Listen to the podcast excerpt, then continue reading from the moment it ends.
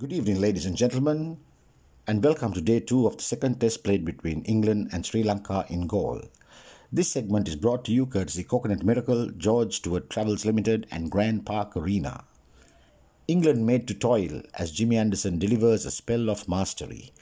Sri Lanka, resuming from the overnight score of 229 for 4, eventually went on to post a total of 381 runs, whilst England wrapped up the day's proceedings to be 98 for 2 at the Galle Esplanade yesterday. Sri Lanka started off the day on a horrendous note as they lost their overnight centurion Angelo Mathews and debutant Ramesh Mendis within the first five overs to be 243 for 6. The dramatic irony of both dismissals was that both batsmen deflected deliveries onto their pads before they were well held by wicketkeeper Jos Buttler. What England or many failed to realise was that the next man in, Dilruwan Perera, was more of a batsman rather than a bowler, despite him being the fastest Sri Lankan to get to 50 and also 100 test wickets. Dilruwan Perera incidentally made his international debut in cricket as an opening batsman in a one-day international played against England at the Khettarama Stadium way back in 2007. Perhaps Jimmy Anderson may remember him better as he bowled the opening ball in that game to him, where he went on to make a useful 30 runs. Dilruwan's entry into Test cricket also saw him record the highest score in that innings when he went on to score 95 runs against Pakistan at Sharjah in 2014. With such a pedigree as a batsman, Niroshan Dickwella could not have asked for a better partner to help him at the other end, whilst he could notch up his maiden ton. The pair batted extremely well by mixing caution with occasional aggression whenever a loose delivery was thrown at them, as the pair stitched together a useful 89 run stand. It was refreshing to see wicket-keeper Niroshan Dickwella play an innings of class for a change, especially in a test match, as he refrained from choosing to hit his traditional scoops and reverse sweeps that has seen him gift his wicket in test matches. However, when he was on 92, he drove uppishly at an Anderson delivery to be well caught by Jack Leach, who ran a few metres to his right from mid-off to take the catch. Despite missing his ton yet again in his 41st Test match and 73rd innings, Dickwella went on to register his highest Test score. Anderson then struck again two balls later to have Suranga Lakmal out for a duck, leaving Sri Lanka 332 for 8.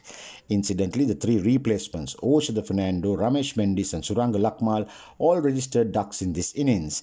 Dilruwan Perera then batted with numbers 10 and 11 and used his long handle to notch up his own 50 and also had 49 useful runs for the last two wickets.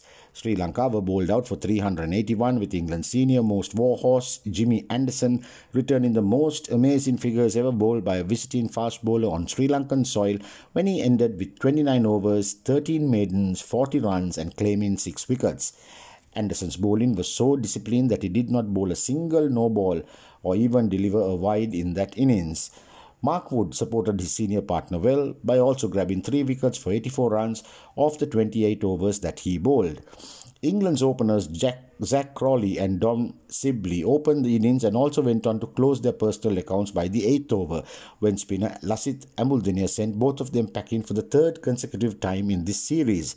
Embuldeniya incidentally went on to also create a world record for himself by being the only bowler to dismiss both opposing openers for under 10 runs each in three consecutive innings. Another remarkable stat was that the two English spinners, Jack Leach and Dom Bess, who took five wickets apiece in the first test, went wicketless in this innings despite bowling 54 overs between themselves. The pair also gave away 195 runs, proving that the Galle batting strip for this test match on day one and up to towards the end of day two was superb to bat on. Thereafter, it was all about the Joe, Joe Root and Jonny Bairstow show as the two batsmen performed their batting act to near perfection to see England close the day at 98 for 2 and 283 runs adrift of Sri Lanka's first innings total. This is Marlon Dale Ferreira signing off for Cricket on the Go.